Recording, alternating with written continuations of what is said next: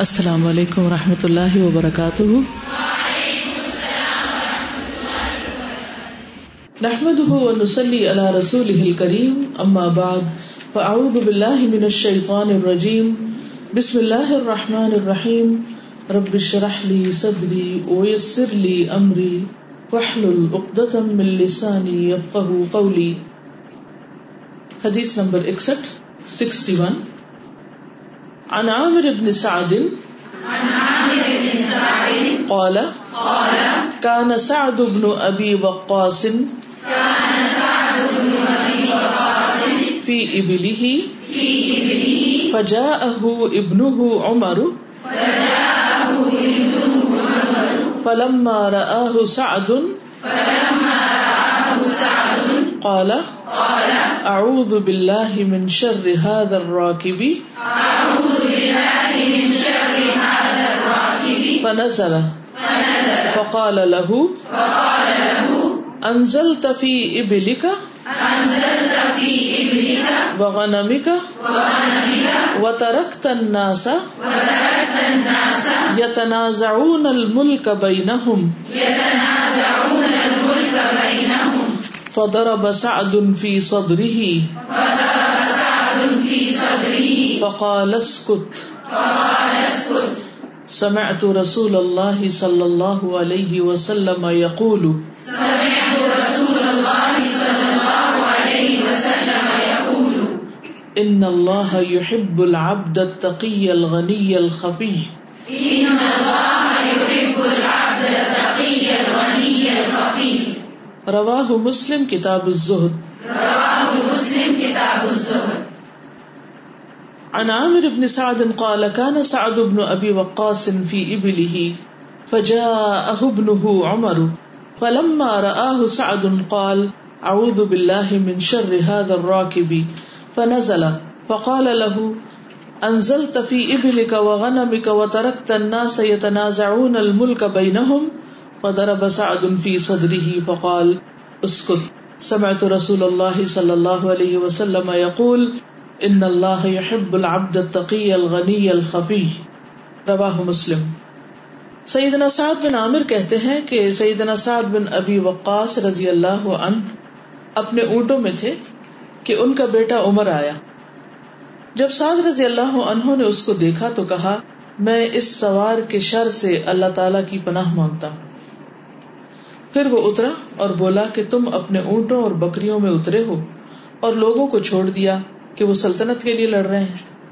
سیدنا سعد رضی اللہ عنہ نے اس کے سینے پر مارا اور کہا، چپ رہ۔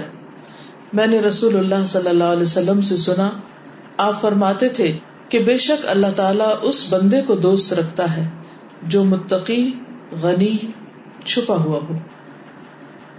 لفظی ترجمہ اور وضاحت۔ عن بن سعد، عامر بن سعد سے روایت ہے۔ قالا کہتے ہیں کانا سعد ابن ابی وقاص کے سعد بن ابی وقاص۔ دس ان لوگوں میں سے ہیں جنہیں جنت کی بشارت ملی۔ فی ابلی ہی اپنے اونٹوں میں تھے یعنی اونٹوں کی دیکھ بھال کر رہے تھے۔ فجا ابن عمر، تو ان کا بیٹا عمر آیا۔ فلما رآہ سعد، تو جب سعد نے ان کو دیکھا کہ بیٹا آیا ہے قالا تو ایک دم بولے اعوذ باللہ، میں اللہ کی پناہ چاہتا ہوں، من شر هذا الراکب، اس سوار کے شر سے یعنی خیر کی خبر لایا ہو کوئی شر کی بات نہ ہو۔ عام طور پر ہوتا یہ ہے کہ جب ہم کام کاج کر رہے ہوتے ہیں تو اپنی چیزوں میں مصروف ہوتے ہیں، اپنے روٹین میں لگے ہوئے ہوتے ہیں، اور لوگوں کے ملنے کے اوقات بھی فرق ہوتے ہیں۔ مثلاً، عموماً لوگ آپ کو کب وزٹ کرنے کے لیے آتے ہیں؟ ارلی مارننگ تو نہیں آتے؟ یعنی ایک وقت ہوتا ہے نا۔ تو جب کوئی وقت کے بغیر آتا ہے، تو انسان اس کو دیکھ کر پریشان ہوتا ہے کہ یہ اس وقت کا آنا خیر ہو۔ کوئی آدھی رات کو دروازہ کٹکھٹائے یا بالکل ارلی مارننگ کو، تو ہم کہتے خیر تو ہے، کیا ہوا؟ یا کوئی بہت صبح فون کر دے آپ کو، تو اس وقت آپ ایکسپیکٹ نہیں کر رہے ہوتے، کیونکہ وہ فون کا وقت نہیں ہے۔ تو اسی طرح یہ اونٹوں کے کام کاج میں مصروف تھے اور آنے کا وقت نہیں تھا تو اچانک بیٹا آیا اور سوار ہو کر آیا تو کہنے لگے کہ میں اللہ کی پناہ چاہتا ہوں اس سوار کے شر سے۔ فنزل تو وہ اترے یعنی بیٹا اترا۔ فقالا، کہنے لگا، لہو، آپ کو یعنی سعد بن نبی وقاص کو۔ انزل تفی ابل کا غنم آپ اپنے اونٹ اور بکریاں چرا رہے ہیں، ان کو دیکھ رہے ہیں۔ ان کے کام میں لگے ہوئے ہیں۔ اور ان میں مصروف ہیں۔ وہ ترک تناسا اور آپ نے چھوڑ دیا لوگوں کو یہ تنازع الملک کا بہینہ ہو کہ وہ آپس میں حکومت پر لڑے یعنی خلافت پر اتنی بحث ہو رہی ہے کہ کس کو دی جائے۔ جن لوگوں کا نام لیا گیا تھا، ان میں سے ایک ساتھ میں نبی وقاص بھی تھے۔ یعنی حضرت ابو بکر کی خلافت کے وقت کی بات ہے۔ یعنی اس وقت آپ کو اونٹوں میں کھڑے ہونے کی بجائے، اس کام کی بجائے جا کر ان لوگوں کے بیچ میں بیٹھ کر ان کو کوئی مشورہ دینا چاہیے، جو خلافت کے بارے میں فیصلہ کرنے والے پدر بساد ان فی صدری ہی تو سعد نے اپنے بیٹے کے سینے پہ دھپ مارا۔ چپ رہو۔ فقالا اس کو کہا، خاموش رہو۔ یعنی مجھے تم مت سمجھاؤ۔ سمے تو رسول اللہ صلی اللہ علیہ وسلم یقول، میں نے رسول اللہ صلی اللہ علیہ وسلم کو فرماتے ہوئے سنا ہے، ان اللہ بے شک اللہ یحب۔ محبت رکھتا ہے، العبد ایسے بندے سے۔ اتقی جو اللہ سے ڈرتا ہو، متقی ہو، پرہیزگار ہو۔ الغنی، جو بے نیاز ہو، غنی ہو۔ الخفی، چھپا ہوا۔ یعنی دکھاوے باز نہ ہو۔ شہرت کا طالب نہ ہو۔ اپنے آپ کو نمایاں کرنا اس کو پسند نہ ہو۔ ایسا شخص اللہ کا محبوب ہے۔ اب آپ دیکھیے کہ پچھلی حدیث میں ہم نے پڑھا کہ لوگوں میں بہترین وہ ہے جس کی عمر لمبی ہو اور عمل اچھے ہو اور یہاں ہم پڑھ رہے ہیں کہ اللہ کو محبوب وہ شخص ہے یا اللہ کا پیارا وہ شخص ہے یعنی بہترین شخص ہے وہ، جس کے اندر یہ تین کوالٹیز ہوں۔ عمل صالح کی ڈیٹیل ہے ایک طرح سے یہ۔ ایک ہے تقوا ایک ہے غنا، اور ایک ہے خفا۔ بندے کے اندر جب تین صفات یہ آ جاتی ہیں تو وہ اللہ کا محبوب ہو جاتا ہے۔ ہر شخص یہ پسند کرتا ہے کہ اللہ تعالیٰ اس سے محبت کرے اور وہ ایسے کام کرے کہ جس سے اللہ کی محبت کا حقدار ٹھہرے۔ وہ کام کون سے ہیں؟ ان میں پہلا کام تقوا ہے۔ اللہ کا ڈر۔ اللہ کا ڈر کیا چیز ہوتی ہے؟ اللہ کا ڈر اس وقت بندے کے دل میں آتا ہے جب بندہ حقیقی معنوں میں اللہ کی عظمت، بڑائی اور اللہ کے جلال کو پا لیتا ہے۔ جب اس کے دل میں یہ بات رچ بس جاتی ہے کہ اللہ بڑا ہے، بہت ہی بڑا ہے ہر چیز پر قادر ہے۔ وہ جو چاہے کر سکتا ہے۔ بہت بڑی طاقت والا ہے۔ انتقام لینے والا بھی ہے۔ رحمت کرنے والا بھی میری قسمت اس کے ہاتھ میں میری تقدیر اس کے ہاتھ میں میرا اچھا برا سب اسی کے حوالے میں اس سے کہیں بھاگ کے نہیں جا سکتا، میں کہیں چھپ نہیں سکتا، میں اس کو دھوکہ نہیں دے سکتا۔ تو جتنی جتنی انسان کے اندر اللہ کی پہچان آتی ہے، اس کے اسماء اور صفات کے ذریعے، ناموں کے ذریعے، اتنا اتنا انسان کے اندر اللہ کا تقوی، اللہ کا ڈر بیٹھتا جاتا ہے۔ تو تقوی دراصل کیا ہے؟ اللہ کی عظمت کا احساس۔ وہ ایسا احساس کہ انسان کو تنہائی میں بھی، اکیلے میں بھی غلط کاموں سے روک دے۔ وہ اس وقت اس کو نیکی پر ابارے جب اسے کوئی بھی موٹیویٹ کرنے والا نہ ہو۔ ہم ہر وقت بندوں پہ ڈپینڈ کر رہے ہوتے ہیں۔ وہ ہمارا ایمان بڑھائیں۔ یا وہ ہمیں دھکا اسٹارٹ کرے ایک گاڑی ہوتی ہے جو خود چلتی۔ اور ایک وہ گاڑی ہوتی ہے جو ہر تھوڑی دیر کے بعد کڑپ سے رک جاتی تو وہ گاڑیاں ہوتی ہیں کہ جن کو چار پانچ لوگ مل کے دھکا دیتے ہیں، دیتے جاتے، دیتے آخر وہ اسٹارٹ ہوتی پھر کچھ دیر چلتی ہے پھر اگر کہیں رک جائے تو پھر اس کا یہی حال ہوتا ہے۔ تو ہم میں سے بھی کچھ لوگ دھکا اسٹارٹ ہوتے ہیں۔ سستی کے مارے پڑے رہتے ہیں، پڑے رہتے ہیں، پڑے رہتے ہیں۔ جیسے آپ عام طور بچوں کے ساتھ کرتے ہیں۔ ان کو تھپ لگاتے ہیں، دھکا لگاتے ہیں، پش دیتے ہیں، پھر وہ چلتے ہیں۔ پھر رک جاتے ہیں۔ یعنی سیلف موٹیویٹیڈ نہیں ہوتے۔ یعنی ان کی باغ ڈور دوسروں کے ہاتھ میں ہوتی، دوسرے ان کو چلاتے ہیں۔ اور ایک وہ ہوتے ہیں کہ جن کو اللہ کا خوف چلاتا ہے۔ اللہ کا ڈر، اللہ کی عظمت کا احساس، اللہ کی محبت کا احساس۔ وہ انہیں بیٹھنے نہیں دیتا، چین نہیں لینے دیتا، سستی نہیں کرنے دیتا۔ وہ مشکل سے مشکل حالات میں، وہ تھکے ہوئے بھی ہوں، وہ زخمی بھی ہوں، وہ اللہ کی پکار پر اٹھ کھڑے ہوتے ہیں۔ ان کو بہانے نہیں سوچتے۔ وہ کام کرنا جانتے ہیں، کیونکہ انہوں نے کرنا ہے۔ کیونکہ وہ کوئی کام اللہ کے لیے کر رہے ہیں۔ کیونکہ جس کو اللہ کے لیے کرنا ہے، اس کو پھر کسی بھی چیز کی پرواہ نہیں ہوتی۔ نہ کسی انسان کی پھر ناراضگی کی اور نہ کسی انسان کی طرف سے ملنے والے کسی فائدے کی۔ وہ پھر کرتا چلا جاتا ہے۔ تو جب کوئی شخص اللہ سے ڈرتا ہوگا اور اللہ کی خاطر سب کچھ کرتا ہوگا تو وہ اللہ کا محبوب نہ ہوگا کیا؟ تو ان اللہ یحب العبد التقی. اور دوسرا ہے الغنی، جو کنات پسند ہو، بے نیاز ہو۔ بے نیاز سے مراد مغرور نہیں، کہ وہ کسی سے سلام دعا نہ کرے کہ وہ بے نیازی دکھائے۔ وہ بے نیازی نہیں۔ یہاں بے نیازی سے مراد جو کچھ اس کے پاس ہے، وہ اس پر اکتفا کرتا ہو۔ اس کے اندر لالچ نہ ہو۔ گریڈینس نہ خیر کا متلاشی ہو، لیکن لالچی نہیں۔ اب آپ دیکھیے کہ کسی بھی شخص کے بارے میں جب آپ کو پتا چلتا ہے کہ وہ بڑا لالچی ہے، تو آپ کے دل میں اس کی کوئی قدر رہتی؟ کوئی محبت رہتی؟ ہرگز نہیں۔ آپ اس سے بھاگتے ہیں۔ لیکن جب کسی کے بارے میں یہ پتا ہو کہ اس کو آپ کے مال سے، آپ کی شہرت سے، آپ کے اسٹیٹس سے، آپ کے کسی چیز سے غرض نہیں ہے، وہ بے غرض انسان ہے۔ غنی ہے، اس کا دل بھرا ہوا ہے۔ جیسے کہتے نا، رجا ہوا۔ تو اس کے اندر ایک اطمینان ہے۔ جو ہے اس کے پاس، اس پہ وہ راضی ہے۔ ایسا شخص بندوں کا بھی محبوب ہوتا ہے۔ اور اللہ کا محبوب بھی ہوتا ہے۔ کیونکہ غنا کہتے ہیں دولت مندی کو۔ اور غنی کہتے ہیں دولت مند کو۔ تو دولت مندی صرف مال سے نہیں ہوتی۔ بعض لوگوں کے پاس مال ہوتا ہے، اس کے باوجود ان کی لالچ کسی ٹھکانے نہیں ہوتی، وہ اس کو تو استعمال نہیں کرتے، اس سے کچھ فائدہ نہیں اٹھاتے اور کمانے کے چکر میں ہوتے ہیں۔ ان کی ہرس بڑھتی چلی جاتی ہے وقت کے ساتھ ساتھ، جس کا ذکر پیچھے آپ تفصیل سے پڑھ چکے ہیں۔ لیکن کچھ لوگ کوشش کرتے ہیں، اپنا کام کاج کرتے ہیں، محنت کرتے ہیں، کماتے ہیں، کھاتے ہیں، سب کچھ کرتے ہیں۔ لیکن ان کا دل مطمئن ہوتا ہے، دل راضی ہوتا ہے کہ اللہ نے بہت دیا کوئی ان سے پوچھتا ہے کہ کیسی گزری کہتے ہیں، بہت اچھی گزری اور کچھ لوگ ہر وقت روتے رہتے ہیں۔ یہ بھی نہیں ہے، یہ بھی نہیں، یہ بھی محرومی ہے، یہ نہیں ہے، وہ نہیں ہے۔ ہر وقت پریشان رہتے ہیں۔ کیونکہ جو بندہ غنی ہوتا ہے نا، وہ پریشان نہیں ہوتا۔ اس کو اللہ کے اوپر بڑا بھروسہ ہوتا ہے، توکل ہوتا ہے، یقین ہوتا ہے، پورا اعتماد ہوتا ہے کہ میرا رب ہے نا، وہ کر دے گا۔ تو جو غنی ہوتا ہے، وہ غنا اس کی دعاؤں میں، اس کے شکر میں، اس کے صبر میں، اس کے توکل میں، ہر چیز کے اندر ہوتا ہے۔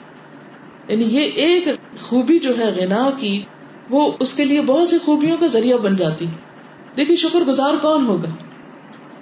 جس کو یہ احساس ہوگا کہ میرے پاس بہت کچھ ہے۔ اور اگر کوئی شخص رونا ہی روتا رہے اور صرف اس کے اندر لالچ ہی ہو کہ اچھا میرے پاس یہ بھی نہیں، اور اس کے پاس کیوں اتنا ہے؟ حسد کا بھی شکار ہو اور غم اور دکھ اور پریشانی اس کو گھیرے ہی رکھے ہر وقت، تو وہ اس کی خود ساختہ بھی ہوتی۔ اس کی عادت بن چکی ہوتی ہے، صرف غمگین رہنا، روتے رہنا۔ خود بھی پریشان رہنا، دوسروں کو بھی کرنا۔ بیکار کی سوچے سوچنا۔ کیونکہ اور تو کوئی سوچ ہے نہیں اچھی۔ کچھ کرنے کو نہیں، بس یہی سوچے چلے جاتے کیا نہیں ہے۔ جس کو دو وقت کی روٹی میسر اور جس کو رہنے کے لیے چھت میسر، وہ بادشاہ ہے دنیا۔ وہ دنیا میں بادشاہ کی حیثیت سے رہ رہا ہے۔ اس کو کس بات کا غم ہے؟ لیکن عادت سے مجبور ہے لوگ۔ ہر وقت رونا دھونا جاری رہتا ہے۔ تو اسی طرح جو غنی انسان ہوتا ہے، جب اس کو اطمینان ہوتا ہے اور کوئی چیز کھو جاتی ہے اسے یا کوئی چیز نہیں بھی ہوتی اور کوئی غم آ جاتا ہے زندگی میں، تو بڑے آسان طریقے سے صبر کرتا ہے۔ کہتا ہے، اللہ تیرا شکر ہے تو نے اتنا کچھ دیا، اگر یہ فلان چیز لے لی مجھ سے، کوئی بھی عزیز پیارا فوت ہو گیا، تو وہ بڑے اچھے طریقے سے صبر کر سکتا ہے۔ کہ باقی تو سب ہے نا، بہن بھائی ہیں، ماں ہے، نانی ہے، دادی ہے، فلاں ہے فلاں ہے۔ وہ وہ گننے لگتا ہے جو اتنے سارے ہیں ابھی۔ وہ صرف اسی کا بچار نہیں کرتا رہتا اور اس کی بنا پہ بےچارا نہیں بنا رہتا کہ جو چلا گیا۔ کیونکہ بھی ایک عادت ہوتی ہے بےچارا بن کے جینے کی۔ ایسے لوگ زندگی میں کچھ کر نہیں سکتے۔ اور یہ بھی صرف اس لیے کہ دوسروں کی بس ہمیں ٹینشن ملتی رہے، وہ دکا اسٹارٹ والی بات ہے۔ اور الخفی، جو چھپ کے رہنا پسند کرے، چھپی ہوئی نیکیاں کرے، جو اپنی نیکیوں کا اشتہار نہ دے۔ اب آپ دیکھیے کہ جو ہر ایک سے چھپ کے نیکی کر رہا ہے، وہ دراصل کس کو دکھا رہا ہے؟ کس کو دکھا رہا ہے؟ اللہ تعالیٰ کو۔ یہ چیز بھی اس کے گنا کی علامت ہے۔ اللہ نے دیکھ لیا، کافی ہے۔ حسبی و کفا کافی ہے مجھے، اور وہ کافی ہے۔ سمع اللہ لمن دعا۔ اللہ نے سن لیا اس کی بات جس نے اس کو پکارا ہے۔ ہے نا اللہ سننے والا؟ ہے نا وہ دیکھنے والا؟ کوئی نہیں دیکھتا تو نہ صحیح۔ غم کس بات کا؟ کوئی نہیں میری بات سنتا نہ صحیح۔ یہ ہے گنا اللہ ہے نا سننے والا۔ سمی اللہ لمن دعا لیس اللہ المنتہا۔ تو اللہ اس کے لیے کافی ہو جاتا ہے۔ اسی طرح اس کو دکھاوے کا قتل کوئی شوق نہیں ہوتا۔ کہ لوگوں میں بڑی شہرت ہو اور لوگ مجھے بڑی امپورٹینس دیں۔ کیونکہ جس کو یہ شوق لگ جائے کہ لوگ دیکھ لیں، وہ یہ بھول جاتا ہے۔ وہ یہ کافی نہیں سمجھتا کہ اللہ نے دیکھ لیا۔ اور اللہ کا دیکھ لینا کافی۔ وہ کفا بلّہ شہیدا۔ اللہ کی گواہی بھی کافی۔ آپ دیکھیے کہ جتنے بھی غم ہیں، جتنے بھی جھگڑے ہیں، ان سب کے پیچھے دنیا کی محبت ہے۔ یا مال کی محبت ہے، یا جاہ کی محبت ہے، رتبے کی، عہدے کی۔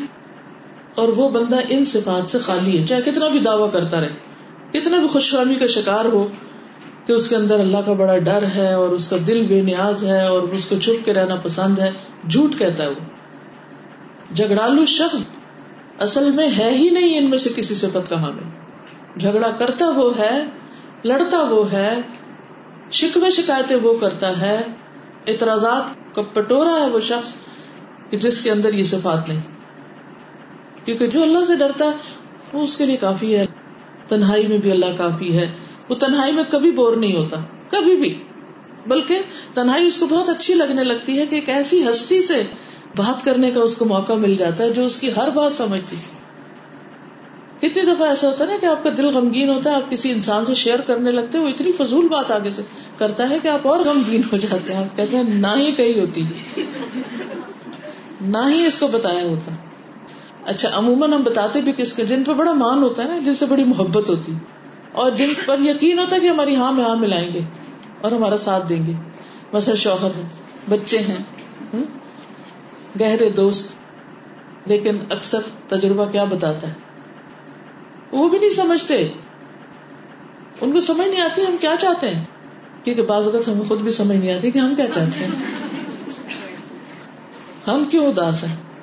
ہمیں کیا دکھ ہے؟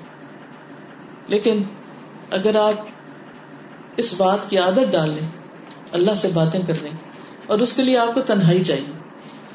چھپ کے، کیونکہ کوئی نہ دیکھ رہا ہو آپ کیا کہہ رہے ہیں۔ کیونکہ لوگ تو دیوانہ کہیں گے کہ آپ یہ کیا کہہ رہے ہیں۔ لیکن اللہ تعالیٰ آپ کو دیوانہ نہیں کہے گا۔ اور اس طرح آپ کے بڑے سے بڑے غم، بڑے سے بڑے دکھ، بڑے سے بڑے جھگڑے اور فساد اور اعتراض اور لوگ آپ پر جو باتیں سب ختم ہو جاتا سب کا کتار سے ہو جاتا ہے سب کچھ صاف ہو جاتا ہے اور آپ ایک پرسکون اور مطمئن انسان ہوتے ہیں۔ اور لوگوں سے پھر آپ اتنی بات کرتے ہیں جتنی ضرورت ہوتی۔ یا جتنی بتانا ان کے فائدے میں ہوتی یا آپ کی ایک خاص ضرورت ہوتی کہ یہ ان کو پتا چل جائے کہ آپ کوئی کام کیوں کر رہے ہیں۔ لیکن یہ پورا ایک پیراڈائم شفٹ ہونے والی بات ہے۔ اب آپ دیکھیے کہ اللہ کے محبوب بندوں کی یہ صفات ہے لوگوں کی پسندیدہ صفات کیا؟ کہ جو اللہ سے نہ ڈرے، ان سے ڈرے۔ جو لوگوں سے ڈرتا، وہ آپ کو اپنے روپ تلے رکھنا چاہتے ہیں۔ پھر غنی، جو دل کا بے نیاز ہو، اور لوگ کس کو پسند کرتے جس کے پاس خوب دولت ہو۔ وہ تو بے نام کا دوسرا معنی لیتے ہیں۔ خفی، لوگوں کو عام طور پر شہرت پسند ہوتی ہے۔ شہرت حاصل کرنے کے لیے کیا کیا کام کرتے ہیں؟ گنیز بک کا ورلڈ ریکارڈ کی ایک جھلک دیکھ لیں۔ کیسی کیسی اٹھ پٹانگ حرکتیں لوگوں نے کی ہوئی ہیں۔ صرف ریکارڈ توڑنے کے لیے۔ ریکارڈ توڑتے توڑتے جان چلی جائے، ریکارڈ ٹوٹ جائے بس کسی طرح۔ اپنے آپ کو بھی توڑ بیٹھتے ہیں بازو کا لیکن جس بندے کو یہ ہو کہ میں نے اللہ کے لیے کام کرنا ہے، اللہ تعالیٰ کو بہت بڑی کوانٹٹی نہیں چاہیے۔ تھوڑا سا بھی خالص عمل کہیں بہتر ہے بہ نسبت اس عمل کے کہ جس میں بہت سی گڑبڑ ہے اور پولوشن ہے اور نیتوں کی خرابی ہے اور لوگوں کا حق مارا ہوا ہے اور دوسروں پہ ظلم کیا ہوا ہے۔ کوئی فائدہ نہیں ایسے عمل کا کہ جو آپ بد اخلاقی کے ساتھ کریں اور جو آپ چڑچڑے پن کے ساتھ کریں اور جو آپ لوگوں کو ستا کے کریں اور لوگوں کا حق مار کے کریں۔ مثلاً اگر آپ لمبی نمازیں پڑھ رہے ہیں اور لوگوں کا حق مارے، بچے آپ کی بھوک سے بلک رہے ہیں، یا آپ دین کے کام میں ایسے لگے ہوئے کہ بچوں کو بالکل ہی اگنور کر دیا ہے۔ کیا فائدہ؟ تو ہر چیز میں اعتدال ضروری ہے اور اعتدال صرف اس وقت آتا ہے کہ جب انسان کا کام اللہ کے لیے ہوتا ہے۔ کیونکہ اس کو پتا ہے کہ میں نے اتنا کر لیا، میں نے اپنی پوری کوشش اس حد تک کر لی ہے۔ یہ کام اللہ کا حکم ہے، اس نے کہا اب یہ کرو اگلا کام۔ تو میں یہ چھوڑ کے اب یہ کرنے لگی کیونکہ یہ اللہ کا حکم۔ ایسا بندہ جب اللہ کی رضا کے پیچھے دوڑنے لگتا ہے تو ہر چیز اپنی پلیس پہ آ جاتی ہے۔ پھر بہت ساری چیز کے پیچھے نہیں دوڑتا، وہ کوالٹی کے پیچھے دوڑتا ہے۔ کہ اچھا میں یہ کر لوں اور اچھی طرح کر لوں، ایسا کر لوں کہ اللہ کو پسند آ جائے۔ تو ان اللہ یحب العبد التقی الغنی الخفی۔ آپ کچھ کہنا چاہیں تو کہیے، میں پھر ایک دفعہ ریویو کروں گی اور کچھ احادیث مزید اس میں ایڈ کروں گی۔ اس حدیث کی وضاحت میں؟ جی۔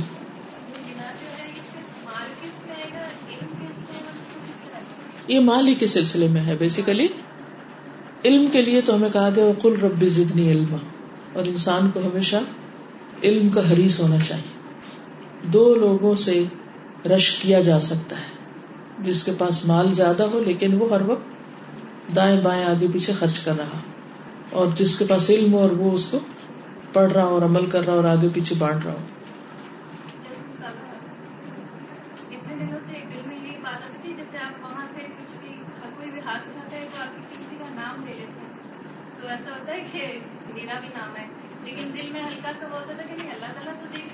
بالکل۔ یہ بہت اچھی بات ہے کہ انسان کو اس بات کا بھی شوق نکل جائے کہ کسی کو میرا نام پتا ہو، کیونکہ بہت سے لوگ اس کو اوفینڈ بھی ہو جاتے ہیں۔ اچھا کئی لوگ آپ کو حیرت میں ڈالتے ہیں، آپ پہچانتے ہیں مجھے؟ نہیں پہچانا۔ دوسرے کو شرمندہ کرنا نا۔ اب یا تو وہ سچ کہے گا کہ نہیں پہچانا، وہ آپ کو پھر برا لگ جائے گا۔ اور جب وہ جھوٹ بولے گا، تو آپ نے اس کو گناگار کیا ایسا سوال کر کے۔ ایسی پہلیاں نہیں بجوانی چاہیے۔ سوچے کبھی کیوں کرتے ہیں ہم ایسا؟ ہم سب سوچے کیوں کرتے ہیں ایسا؟ جی اسی طرح یہ کہ اس جگہ پہ میرا نام کیوں نہیں میرا نام بھول گئے تم؟ اس پہ خفا۔ اور اگر کوئی نام لے لے تو اس پہ بہت زیادہ خوش۔ کوئی یاد نہ کرے تو ناراض۔ کوئی یاد کر لے تو بہت زیادہ خوش۔ ٹھیک ہے ایک چیز ہے کہ اچھی لگتی ہے اور ایک چیز نہیں اچھی لگتی، لیکن اس میں بس ایک حد تک ٹو مچ اس کے اوپر ریئیکشن کرنے کی ضرورت نہیں۔ نہ پازیٹو نہ نیگیٹو اعتدال ہی ٹھیک ہے۔ آپ پہ سے باہر نہ ہو کسی بھی چیز پہ۔ ایک بات شیئر کرنی چاہوں گی یہی تقوا سے نا۔ میرے بیٹے ابھی چھوٹے ہیں، تو وہ کوئی بھی غلط کام کر رہے ہوتے ہیں، تو میں انہیں یہی کہتی ہوں کہ اللہ تعالیٰ تو آپ کو دیکھ رہے ہیں۔ تو آپ اپنے ہاتھوں سے، اپنی زبان سے، ہر چیز سے جو ہے صحیح بات بولیں اور صحیح کام کریں نا۔ تو کیا میں اپنی مرضی سے کچھ نہیں کر سکتا؟ یعنی کہ یہ اللہ تعالیٰ نے آپ کو اختیار دیا ہے کہ گڈ ڈیڈس کرنے اور بیڈ کرنے۔ اب آپ کی مرضی آپ کو کیا اچھا لگتا ہے؟ آپ کو گڈ کرنا اچھا لگتا ہے یا بیڈ مطلب یہ ہے کہ بچوں کو بھی جو ہے نا شروع سے یہ بتانا چاہیے انہیں ہر وقت بس یہ یاد کی کوشش ہوتی ہے کہ بتائیں تاکہ شروع دیکھیے اس میں ایک اور درجہ ہے نا اور وہ درجہ ہے محبت کا۔ جس میں دوسرے کی مرضی اپنی مرضی ہو جاتی ہے اور این مرضی ہو جاتی ہے۔ ایک درجہ یہ ہے کہ اچھا میں ایک بندی بھی ہوں، قید ہوں کہ جو کروں اللہ کی مرضی سے۔ اور اس کو قید اور مشقت سمجھ کے کرتی رہوں۔ ایک بوجھ سمجھ کے کروں۔ اور ایک یہ کہ شوق سے کروں۔ وہی کام جو اللہ کی پسند کا ہے اور وہ میرا شوق ہے، اس درجے تک لانا چاہیے اللہ کی مرضی کو، کہ وہ ہمارا شوق بن جائے۔ ہماری محبت بھی بن جائے۔ تو پھر آپ دیکھیں گے اس کام کو آپ بہت انجوائے کریں گے۔ خواہ وہ مشکل ہی کیوں نہ نبی صلی اللہ علیہ وسلم کیوں فرماتے تھے نماز میری آنکھوں کی ٹھنڈک ہماری ٹھنڈک کیوں نہیں؟ اس درجے پہ نہیں آئے نا۔ جی آپ کچھ فرمائیں۔ جی یہ اس حدیث کو اس کے پس منظر کے ریفرنس سے تھوڑا سمجھنا چاہ رہی تھی کہ یہ جو حضرت سعد تعالیٰ نے ارشاد فرمایا تو یہ حضرت بکر سے بھی تعالیٰ کے لیے انہوں نے ارشاد فرمایا؟ نہیں نہیں اپنے لیے کہا ہے۔ کہ میں کیوں حکومت اور عہدے اور ان سب چیزوں کے پیچھے نہیں جا رہا؟ کیونکہ میرا اصل مطلوب کیا ہے؟ اللہ کی محبت حاصل کرنا۔ اور وہ مجھے حاصل ہو سکتی ہے تقوا سے، دنیا سے بے رغبتی سے، اور چھپ کر نیکیاں کرنے سے۔ تو میں کیوں نہ وہ کام کروں جو اللہ کو پسند ہے؟ میں کیوں وہ کروں جس میں نفس کی تسکین تو ہے لیکن اللہ تعالیٰ کی وہ محبت حاصل نہ کی جا سکتی۔ جی آپ فرمائیے۔ جی۔ حکومت سنبھالنے کی تو اس مقصد کے لیے اس کو طلب کرنا کیا وہ بھی غلط ہے کہ آپ کو پتا ہے کہ آپ کے میک اے ڈفرنس اس میں آپ دیکھیں کہ جو بندہ طالب ہوتا ہے حکومت کا یا کسی عہدے کا اس کو اللہ کی مدد حاصل نہیں ہوتی۔ جب کوئی کیپیبل ہوتا ہے ٹیلنٹڈ ہوتا ہے تو لوگ خود اس کو اختیار کرتے ہیں کہ آپ کریے آپ کر سکتے ہیں۔ تو آپ کو موقع مل جائے گا۔ ہماری فکر ہونی چاہیے اپنی قابلیت بڑھانے کی۔ نہ کہ غلط ہتھ کنڈوں سے اقتدار حاصل کرنے کی۔ کیونکہ پھر ساری توجہ کس پہ ہو جائے گی؟ ان ٹرکس پہ، اس سیاست پہ کہ جس کے ذریعے ہم وہ چیز حاصل کر سکے پھر اس پہ نہیں رہے گی کہ ہم اپنے اندر کوئی قابلیت بھی بڑھائیں۔ پھر ساری توجہ شفٹ ہو جائے گی۔ مقصود اور مطلوب کچھ اور ہو جائے گا۔ جی۔ آپ اپنی پڑھائی نہ کرنا چاہتے لیکن سچویشن ایسی ہو کہ آپ اس وقت جو ہے وہ ضرورت ہے اس کام کی تو پھر آپ بیلنس کیسے کریں گے اس چیز کو اس میں بھی بے شک جتنی مرضی کیپیبلٹی ہو، اپنے آپ کو آفر کرنے سے پہلے اپنا جائزہ لیں کہ اصل طلب کس چیز کی، کیوں کرنے جا رہے ہیں۔ اگر آپ سمجھے کہ آپ اپنے نفس پہ بھی قابو نہیں پا سکتے اور آپ اس فتنے میں مبتلا ہو جائیں گے کہ سب کچھ ہی آپ کا ضائع ہو جائے، برباد ہو جائے، تو بہتر ہے نہ کریں۔ لیکن اگر آپ سمجھتے ہیں کہ آپ اپنے اس شہرت کی خواہش کنٹرول کر سکتے ہیں اور کوئی آپ سے کہہ رہا ہے کہ آپ اس کی مدد کریں تو آپ آگے بڑھ کے کر دیں۔ ٹھیک ہے نا؟ جی آپ۔ میں جو کرتی ہوں اپنے لیے، کوشش کرتی ہوں کہ اچھے کام کروں، سب مگر پھر بھی میں کر سکوں تو کیا میرا دفعہ کی کمی ہے؟ کی کمی ہے؟ خود کو خود انالائز کیجیے، کیونکہ میں آپ کو اتنا نہیں جانتی کہ میں آپ کو پتوا دوں کہ آپ میں تقوا کم ہے یا آپ میں ایمان کم ہے، لیکن ہم سب اپنا اپنا جائزہ لیں اس اعتبار سے کہ کوئی کام جب میرے سامنے آتا ہے تو میں کیوں نہیں کر پاتی؟ کیا وجہ ہوتی؟ کیا میری جسمانی کوئی کمزوری ہے، کوئی بیماری ہے؟ کیا میری ایسی کوئی مصروفیت ہے؟ کیا بچے ایسے چھوٹے ہیں کہ وہ زیادہ توجہ مانگتے ہیں اور میرا دل چاہتا لمبی نماز کو ہاں؟ کیونکہ ایک ہی چیز نہیں کہی جا سکتی نہیں پن پوائنٹ کر کے ایک دو تین نہیں کہہ سکتے۔ پوری طرح جائزہ لیں کہ میں کس وجہ سے پیچھے رہتی ہوں، سستی کیوں آتی ہے؟ اگر جیسے قرآن مجید میں آتا ہے کہ وہ ادا قام سلاتی قامو کو سالہ یہ منافقین کی صفت بتائے گی کہ نماز میں سستی کرتے ہیں، دیر کرتے ہیں، تاخیر کرتے ہیں، لیٹ کرتے ہیں، کوئی کہے تو کرتے ہیں، ورنہ موقع ملے تو نہ ہی کریں۔ تو پھر ڈرنے کی ضرورت ہے ہم سب کو کہ کہیں ایمان میں کمی ہے۔ پھر ان کاموں کو کیجیے جس سے ایمان بڑھے۔ ٹھیک ہے؟ تاکہ پھر آپ کو ایک جذبہ آئے اور ایک آپ کے اندر وہ انرجی اور وہ طاقت آئے کہ آپ خود سے خود کرنے لگ جائیں۔ تو اینالائز کرنا پڑے گا سچویشن کو۔ جی۔ زیادہ جین سے ریلیٹڈ یہ کوشچن ہے کہ جیسے جاب کے سلسلے میں اگر ہم ایفرٹس نہیں کرتے دیکھیے جاب تو کمائی کا ذریعہ شہرت کا ذریعہ تو نہیں۔ نہیں جیسے۔ مجھ سے at the time of interview یہ سوال کیا گیا کہ اگلے دس سال میں آپ خود کو کہاں دیکھتی ہیں؟ تو اب اگر میں ایفرٹس نہیں کروں گی تو پھر آگے نہیں پڑھ سکتی ایفرٹ کرنے سے تو نہیں روکا گیا۔ یہاں کوئی خلافت جاب تھوڑی ہے؟ جیسے آپ نے کوئی عہدہ جاب تو نہیں ہے۔ منصب کی ہرس خطرناک ہے۔ جی منصب کی ہرس واقعی خطرناک ہے۔ عہدے کی ہرس خطرناک ہے لیکن جاب اور عہدے میں فرق ہے۔ ٹھیک ہے نا؟ جاب جو ہے، وہ تو کمائی کا ایک ذریعہ ہے۔ اور اس میں آپ کو وہی نہیں کھڑے ہونا، صلاحیتیں بڑھانی بھی ہیں اور اس سے فائدہ بھی پہنچانا ہے اور اٹھانا بھی ہے، لیکن وہ سب کچھ اس لیے نہیں کہ آپ پورے خاندان میں ایک بہت اعلیٰ درجے کی کوئی چیز مشہور ہو جائے۔ وہ نیت اور ہے۔ اور فائدہ پہنچانے کی نیت کچھ اور ہے۔ ٹھیک ہے نا؟ آپ نے بولا تھا کہ انسان حریص ہونا چاہیے۔ تو یہ علم صرف دین کا ہوتا ہے یا دنیا فائدہ مند علم؟ ٹھیک ہے؟ کیونکہ حدیث میں دعا سکھائی گئی ہے اللہ انی اسلو کا علم نافن یہ نہیں کہا گیا دینی یا دنیاوی، یہ تقسیمیں ہم نے کر دی ہیں۔ ہمارا دین جو ہے، وہ دنیا کو ساتھ دے کے چلتا ہے۔ کوئی بھی چیز جو فائدہ مند ہوگی، چاہے وہ دنیا کی ہوگی، لیکن انسانوں کے دکھ درد دور کرنے کے لیے تو اس پر محنت کرنے پر بھی آپ کو اجر ملے گا اور زیادہ سے زیادہ آپ اس میں تحقیق کریں، آگے بڑھیں۔ دین کا حصہ اس میں کیا ہوگا کہ آپ دین کی جو بنیادی فرائض ہیں آپ پر، ان کو اگنور نہ کریں۔ جی آپ بیٹی بہت چھوٹی ہے باقی بچوں میں ذرا سے بڑا گیپ ہے تو بڑی بیٹی ذرا تھوڑی کسی کا گلا کرنے کی میں نے کہا اللہ سے ڈرنا چاہیے اور بس آپ یہ نہیں کرو، اس کس طرح نہیں۔ تو وہ چھوٹی بیٹی سنی دیکھی اللہ تعالیٰ کی اسکیری چیز ہے جن سے ڈرنا چاہیے؟ تو وہ مجھے تھوڑا سا وہ واقع اس کو بیلنس کرنے کے لیے کہ میں بہت چھوٹے بچوں کے دل میں تکوا ڈالنے کے لیے آپ سے۔ تقوا کا مطلب اللہ کا ڈر ہے، لیکن یہ کہ تقوا کا مطلب اسکیئرنگ نہیں ہے۔ یعنی کوئی اسکیری چیز نہیں ہے۔ ٹھیک ہے نا؟ بار بار ڈر کا لفظ بولنے کی بجائے لفظ بدل دیں۔ تقوا اللہ کی عظمت کا احساس کہ جس میں اللہ کی بڑائی انسان کو محسوس ہو اور اس کے بنیاد پر انسان اپنے آپ کو عاجز محسوس کرے۔ جی آپ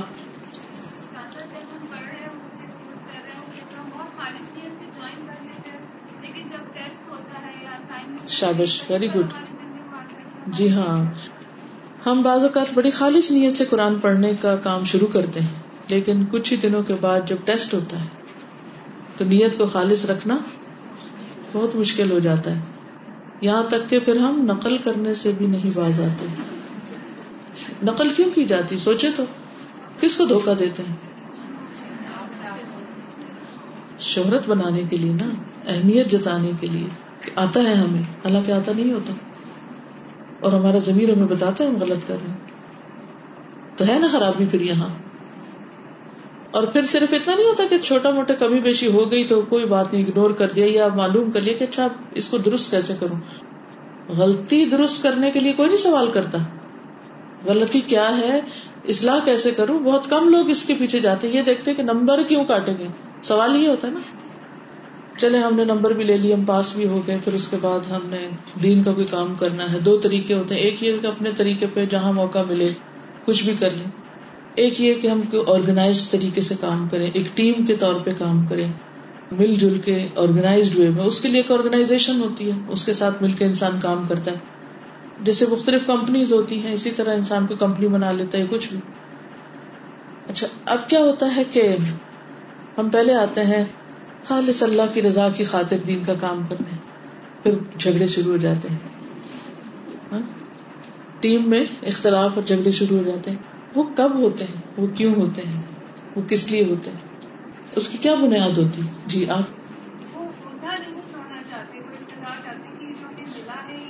جی یعنی عہدے کی ہرس اور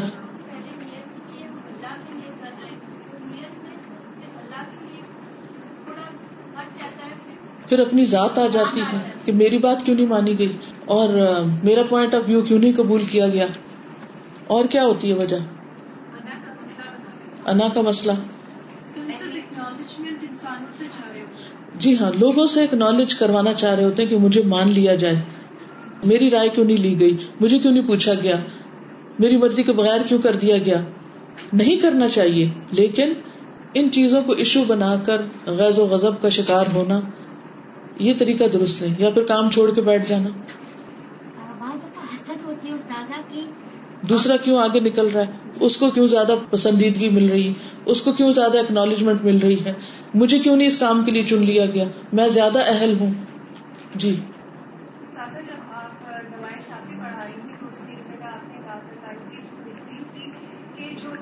کا کام کرتے ہیں شیطان ان کے اوپر زیادہ اٹیک کرتا ہے اور آپس میں نفرت ڈالتا ہے تو دین کا کام کرنے والوں کو بہت زیادہ احتیاط کرنی چاہیے اس وقت۔ بالکل۔ یعنی اس میں بھی آپ دیکھیے نا کہ ہم دین کا کام بھی وہ کام لینا زیادہ پسند کرتے ہیں جو فرنٹ پہ ہو۔ اور وہ کام جو چھپ کے کرنا پڑے، جسے کوئی دیکھ نہ رہا ہو، جس کا کسی کو پتا نہ ہو، جس کی کسی کو خبر نہ ہو، وہ ہم نہیں کرنا چاہتے۔ اور پھر آپ دیکھیں گے کہ اس کام میں برکت بھی اتنی ہوتی ہے جس درجے کی نیت ہوتی۔ ہے صحابہ کرام کے کام میں کیوں اتنی برکت تھی؟ اتنے کم عرصے میں کیوں اتنا دین پھیلا؟ اخلاص تھا نا، یہ کردار تھا۔ آپ کو معلوم ہے، سعد بن نبی وکاس کو حضور صلی اللہ علیہ وسلم نے ایک دفعہ تیر پکڑاتے ہوئے کیا کہا تھا؟ میرے ماں باپ تم پہ فدا ہوں۔ یہ آپ کے محبوب ترین صحابی تھے۔ تو ان کے دل غنی ہو چکے تھے نا۔ وہ بندوں کی شہرت کی ان کو طلب نہیں رہی تھی۔ اور ہم ہر وقت بندوں سے اکنالجمنٹ چاہ رہے ہوتے ہیں۔ چھوٹا سا کام کر کے بندوں کو دیکھتے اچھا پسند آ گیا کہ نہیں، پھر آگے چلیں یا یہ رک جائیں، یا پیچھے واپس چلے جائیں۔ تو یاد رکھیے، جب دین والے جھگڑا کریں تو اینالائز کریں کہ کس چیز کی محبت ہے، کیا چیز جھگڑا رہی ہے یہاں ان کو۔ کس بات پہ ناراضگی ہے؟ یہی سے پھر غیبت شروع ہوتی، یہی سے دوسرے کو ذلیل کرنا شروع ہوتی یہی سے دوسرے کا مذاق اڑانا۔ دین تو کہیں رہ جاتا ہے، اور جو سیکھا ہوتا ہے، وہ بھی اپنے ہاتھ سے برباد کر کے بیٹھ جاتے ہیں پھر کہتے نہیں یہ تو ہماری شخصیت کا حصہ ہے۔ تو پھر آپ نے تو کچھ پایا ہی نہیں، آپ تو کوئی جاہل کے جاہل ہیں۔ اگر آپ کی شخصیت میں کوئی تبدیلی نہیں آئی۔ تو دوبارہ ایک اوور ویو کر لیتے ہیں اس حدیث کا۔ سب سے پہلی بات یہ ہے کہ صحابہ کرام کا بہترین کردار سامنے آتا ہے۔ اور کس طرح ان کے دل میں اللہ کی رضا حاصل کرنے کی تڑپ تھی۔ اور کس طرح فتنوں سے بچنے کے لیے، کیونکہ حکومت بھی فتنا ہے۔ شہرت فتنا ہے، مال فتنا ہے۔ دینداری بھی انسان کے لیے فتنا ہو جاتی ہے۔ اس میں بھی شیطان بار بار آ کے دل میں خیال ڈالتا ہے کہ تم تو ماشاء اللہ آپ تحجد گزار بھی ہوگے اور تم تو جب سے قرآن پڑھنے لگے بڑی تبدیلیاں آ گئی تم میں۔ اور پتا بھی نہیں چلتا کہ یہ کیا آ گیا۔ تو ایسے میں انسان فتنے کی چیزوں کو، ان چیزوں کو اگر وہ کنٹرول نہیں کر سکتا تو پھر جس حد تک ہو سکے اپنے آپ کو بچائے۔ ایک اور حدیث میں آتا ہے، نبی صلی اللہ علیہ وسلم نے فرمایا، وہ وقت قریب ہے جب مسلمان کا سب سے عمدہ مال اس کی بکریاں ہوں گی، جن کے پیچھے وہ پہاڑوں کی چوٹیوں اور برساتی وادیوں میں اپنے دین کو بچانے کے لیے بھاگ جائے گا۔ یعنی وہ فتنوں سے بچنے کے لیے دور دراز نکل جائے گا اور فتنوں کے مواقع کو چھوڑ دے گا۔ ابو سعید سے مربی ہے، عرض کیا گیا یا رسول اللہ صلی اللہ علیہ وسلم، لوگوں میں کون سب سے افضل ہے؟ آپ نے فرمایا، وہ مومن جو اللہ کے راستے میں اپنے جان اور مال سے جہاد کرے۔ صحابہ نے پوچھا، اس کے بعد کون؟ فرمایا، وہ مومن جو کسی پہاڑ کی گھاٹی میں رہنا اختیار کرے، اللہ کا تقوی رکھتا ہو اور لوگوں کو چھوڑ کر اپنے شر سے ان کو محفوظ رکھے۔ یعنی دو میں سے ایک راہ اختیار کرے۔ ایک کیا ہے؟ جان اور مال سے جہاد۔ اس کے لیے اسے لوگوں کے بیچ میں رہنا پڑے گا۔ اکیلے کوئی نہیں جہاد کر سکتا۔ یعنی ایک ٹیم کے ساتھ۔ ابھی جیسے میں نے شروع میں کہا نا کہ دین کے کام کے دو طریقے ہوتے ہیں۔ ایک کیا؟ کہ لوگوں کے بیچ میں ٹیم میں رہ کے کام کرے۔ کیونکہ اس میں ایک دوسرے کو سپورٹ بھی ملتی ہے اور بعض اوقات کام آسانی سے ہوتے ہیں۔ بعض اوقات جلدی ہوتے ہیں۔ ایک گرنے لگے دوسرا اٹھا لیتا ہے۔ ایک پیچھے ہونے لگے دوسرا کھینچ کے ساتھ کر لیتا ہے۔ مثلاً آپ میں سے بہت سے لوگ گھر میں اکیلے اکیلے کیسٹ، سی ڈی، سنتے رہتے ہوں گے، نیٹ پہ لیکچر سنتے ہوں اور اس وقت جو سب مل کے اکٹھے ایک جگہ پہ بیٹھ کے ہم سب سن رہے ہیں، سیکھ رہے ہیں، اس کا ایک اور امپیکٹ ہے نا، اس کی ایک اور برکت ہے۔ تب آپ کے نہیں، میں وہ کلاس میں چونکہ بولتی بہت ہوں، تو اس لیے پھر بہتر ہے، میں اکیلی گھر میں ہی چھپ کے بیٹھ جاؤں۔ ٹھیک ہے، اگر آپ سمجھتے ہیں کہ آپ کی نیت اس سے خراب ہوتی ہے، تو آپ بیٹھ جائیے، آن لائن سن لیجیے لیکن اگر آپ سمجھتے ہیں کہ آپ اپنی بات سے دوسرے کو فائدہ پہنچا رہے ہیں، اور ساتھ آپ کی نیت شہرت کی نہیں ہے، بلکہ فائدہ پہنچانے کی۔ اور مثلاً میں یہاں پر ہوں تو اس میں سب سے زیادہ تو مجھے مشکل ہوتی ہے کہ میں اپنی نیت کا جائزہ لوں کہ جو میری محنت ہے وہ کسی ٹھکانے لگے، اللہ کے یہاں اس کا کوئی اجر ہو، نہ کہ میں صرف آپ کی آنکھوں کا تارا بن جاؤں ہاں؟ اب ایک طریقہ یہ ہے کہ میں آؤں، محنت کروں، یہ بھی ایک جہاد ہے نا؟ یہ سب کچھ چھوڑ کے گھر، بار، وطن، ہر چیز سے ایک اسٹرگل انسان کرتا ہے، ایک میسج ڈلیور کرنے کے لیے، فائدہ پہنچانے کے لیے۔ یہ ہے پہلی قسم کہ جس میں انسان جان اور مال لگاتے ہیں۔ دوسری قسم کیا ہے؟ کہ انسان کہتا ہے کہ نہیں، اس سے میں بہت فتنے میں پڑتا ہوں اور مجھے لگتا ہے کہ میں لوگوں کے ساتھ چل نہیں سکتا اور میں ایسے کام کرتا ہوں جس سے کیا کرایہ ضائع ہو جاتا ہے۔ تو بہتر ہے کہ میں ایک گوشے میں رہ کے دیندار بن جاؤں۔ دونوں چوائسیز ہیں آپ کی۔ لیکن اصل چیز کیا ہے؟ کہ آپ واقعی میں دین پہ قائم رہیں دونوں حالتوں میں، جو بھی آپ کی چوائس ہے اب کچھ لوگ کیا کرتے ہیں؟ وہ کہتے نہیں، وہ لوگوں میں نکلنا، جانا، بیٹھنا، سکھانا، سب اتنا ہے۔ اکیلے رہو، گھر میں بیٹھو۔ لیکن گھر میں بیٹھ کے پھر وہ کیا کرتے ہیں؟ واقعی دین پہ رہتے ہیں؟ تحجد پڑھتے ہیں، اشراق پڑھتے ہیں، روزہ رکھتے ہیں اکثر، صدقہ خیرات کرتے ہیں۔ اور کوئی چھپی نیکیوں کے کام کر رہے ہیں؟ کر رہے ہیں؟ کیا ہوتا ہے اکیلے ہونے سے پھر؟ جی ہاں۔ بعض اوقات آپ ایک فتنے کو چھوڑ کر آسمان سے گرا، کھجور میں اٹھ گئے، کسی اور میں پڑ جاتے ہیں۔ آپ کے تجد تو کیا آپ کے تو فرض بھی جانے لگتے ہیں؟ آپ کی تو نمازوں میں بھی تاخیر ہونے لگتی آپ کی تو زبان میں بھی کوئی اخلاق نہیں رہتا۔ اور آپ کے تو جو کام آپ ٹوٹا پوٹا کر رہے تھے، کچھ بھی باقی نہ رہا۔ اب اس میں آپ کو خود فیصلہ کرنا ہے کہ میں نے اپنا ایمان بچانے کے لیے، دین بچانے کے لیے کون سا طریقہ اختیار کرنا ہے۔ لیکن اب آپ کہنا میں اس سے بچتی ہوں، نہ اس سے بچتی ہوں، اس لیے میں کچھ بھی نہ کروں، تو وہ تو آپشن ہے ہی کوئی نہیں نا ہمارے پاس۔ پھر ہمیں ایک آپشن لے کے اس پر اچھی طرح ورک کرنا ہے۔ کہ ہر حال میں اللہ کو راضی کرنا ہے۔ کیونکہ پہلی صورت میں بھی کیا ہے؟ تکوا اور غنا۔ اور اس صورت میں بھی تکوا اور لوگوں کو چھوڑ کر اپنے شر سے ان کو محفوظ رکھے نہیں یعنی اگر آپ سمجھیں کہ آپ جو ہی لوگوں میں بیٹھتے ہیں، آپ ان کو کچھ نہ کچھ نقصان دیتے ہیں، تکلیف دیتے ہیں، تو پھر آپ پیچھے ہٹ جائیں۔ اور یہ یاد رکھیے کہ تکوا صرف اس کام میں نہیں تکوا ہر چیز میں۔ تکوا تو اسینس ہے ساری عبادتوں کا۔ ابو سعید خدری کے پاس ایک آدمی اور کہنے لگا، مجھے کوئی نصیحت کیجیے۔ تو انہوں نے کہا کہ تم نے وہی بات کی ہے جو میں نے نبی صلی اللہ علیہ وسلم سے کی تھی۔ میں نے بھی یہی سوال پوچھا تھا اور تم مجھ سے یہی پوچھ رہے تو نے کہا کہ میں تمہیں یعنی آپ صلی اللہ علیہ وسلم نے کیا نصیحت ان کو کی تھی کہ میں تمہیں اللہ کے تقوی کی وسیعت کرتا ہوں کہ وہ ہر چیز کی بنیاد ہے۔ ہر چیز کے اندر تقوی۔ چاہے اکیلے بیٹھے ہیں تو بھی اور لوگوں میں ہے تو بھی۔ نماز پڑھ رہے ہیں تو بھی، صدقہ کر رہے ہیں تو بھی۔ کسی سے کچھ لے رہے ہیں تو بھی، دے رہے ہیں تو بھی۔ تقوی امال کی خوبصورتی کی بنیاد ہے۔ ابو ذر رضی اللہ تعالیٰ عنہ کہتے ہیں کہ میں نے عرض کیا، اے اللہ کے رسول صلی اللہ علیہ وسلم، مجھے کوئی نصیحت کی تھی آپ نے فرمایا، میں تم کو تقوا کی یعنی اللہ سے ڈرنے کی نصیحت کرتا ہوں۔ کیونکہ تقوا تمہارے سارے کاموں کو بہت زیادہ خوبصورت بنانے والا ہے۔ ٹھیک ہے؟ جتنے بھی اعمال ہیں، جتنی بھی عبادتیں ہیں، ان سب کو کیا بناتا ہے؟ خوبصورت۔ تقوا جنت میں جانے کی ضمانت۔ نبی صلی اللہ علیہ وسلم سے پوچھا گیا کہ لوگوں کو عام طور پر کون سی چیز جنت میں داخل کرتی؟ یعنی وہ کون سی ایک کامن خاص بڑی خوبی ہے کہ جو ہو جائے تو بس انسان پھر اس کے لیے راستے آسان ہو جائے جنت کے۔ آپ نے فرمایا اللہ کا تقوا اور اچھا اخلاق۔ یعنی اللہ سے کیسا تعلق ہو اور بندوں سے کیسا تعلق ہو؟ اللہ سے تعلق حیبت والا، کہ اللہ کی حیبت ڈر، اور اس کے ڈر سے سارے کام، اور بندوں سے اچھا معاملہ۔ تقوا نبی صلی اللہ علیہ وسلم کے ساتھ ہونے کا ذریعہ ہے۔ معاذ بن جبر رضی اللہ تعالیٰ عنہ کو حضور صلی اللہ علیہ وسلم جب شہر سے باہر تک چھوڑنے کے لیے آئے تھے، یمن کے گورنر جب انہیں بنایا گیا تھا اور ان کی سواری کی مہار تھامی ہوئی تھی اور آپ ان کو نصیحتیں کر رہے تھے۔ تو اس وقت آپ نے فرمایا کہ معاذ، شاید اس کے بعد جب تم یہاں پر آؤ تو میں تمہیں نہ ملوں۔ تم مجھے نہیں پاؤ گے بلکہ میری قبر کو دیکھو گے۔ تو معاذ رو پڑے۔ اور کس وجہ سے روئے کہ کیا یہ میری اور آپ کی آخری ملاقات ہے؟ اس کے بعد ملاقات نہیں ہوگی۔ تو اس پر آپ نے فرمایا تھا کہ ان اول الناس بی المتقون من کانو و حیث کانو میرے سب سے زیادہ قریب وہ لوگ ہیں جو سب سے زیادہ تقوی والے ہیں۔ وہ کہیں بھی ہو وہ جو بھی ہو تم یہاں نہیں، یمن میں بھی ہو، تو تم میرے قریب ترین ہو۔ میں دنیا سے چلا بھی جاؤں، تو بھی میرا اور تمہارا تعلق قربت کا ہے، کیونکہ تمہارے اندر تقوی ہے۔ اور صرف صحابہ نے کوئی بھی اینی ون گورا، کالا، سیاہ، سفید، عورت، مرد، کوئی بھی۔ اللہ کے قرب اور محمد صلی اللہ علیہ وسلم کی میت کا ذریعہ تخوا ہے۔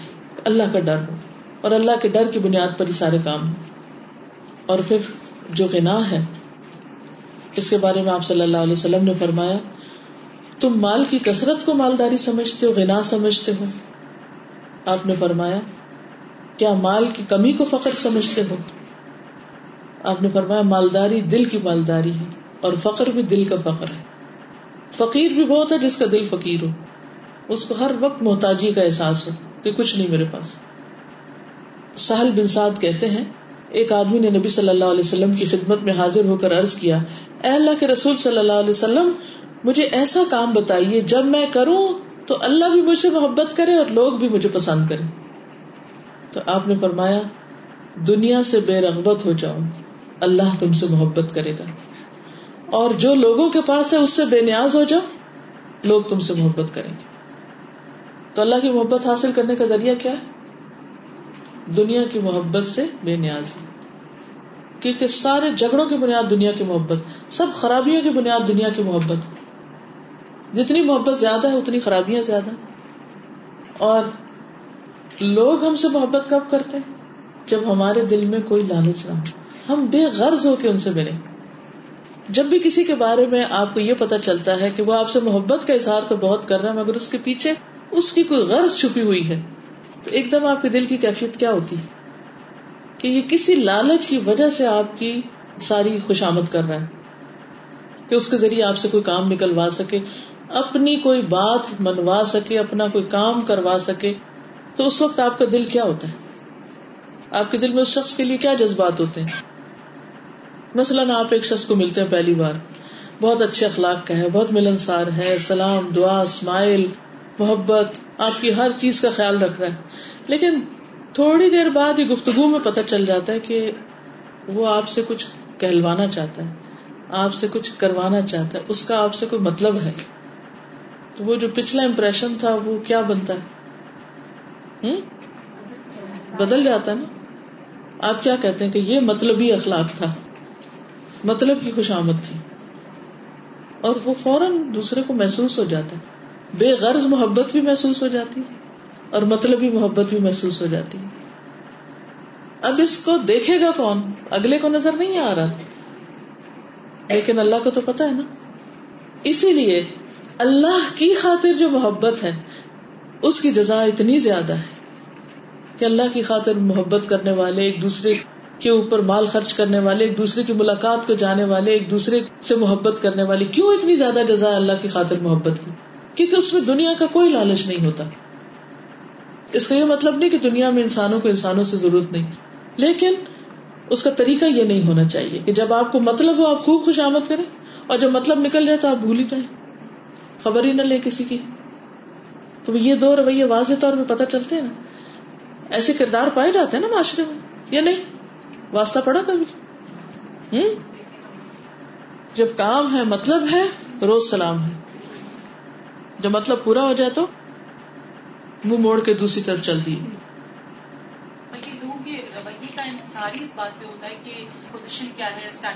بالکل۔ ہم میں سے ہر شخص اپنے دل کا جائزہ لے۔ جب آپ کسی سے ہاتھ ملانے لگے جب آپ کسی سے محبت کا اظہار کرنے لگے تو دو دفعہ سوچیں کس بنا پہ محبت ہے؟ کیوں؟ اور پھر آپ دیکھیں کیا کسی غریب سے ہاتھ ملاتے وقت بھی آپ کی محبت کا یہی انداز ہوتا ہے؟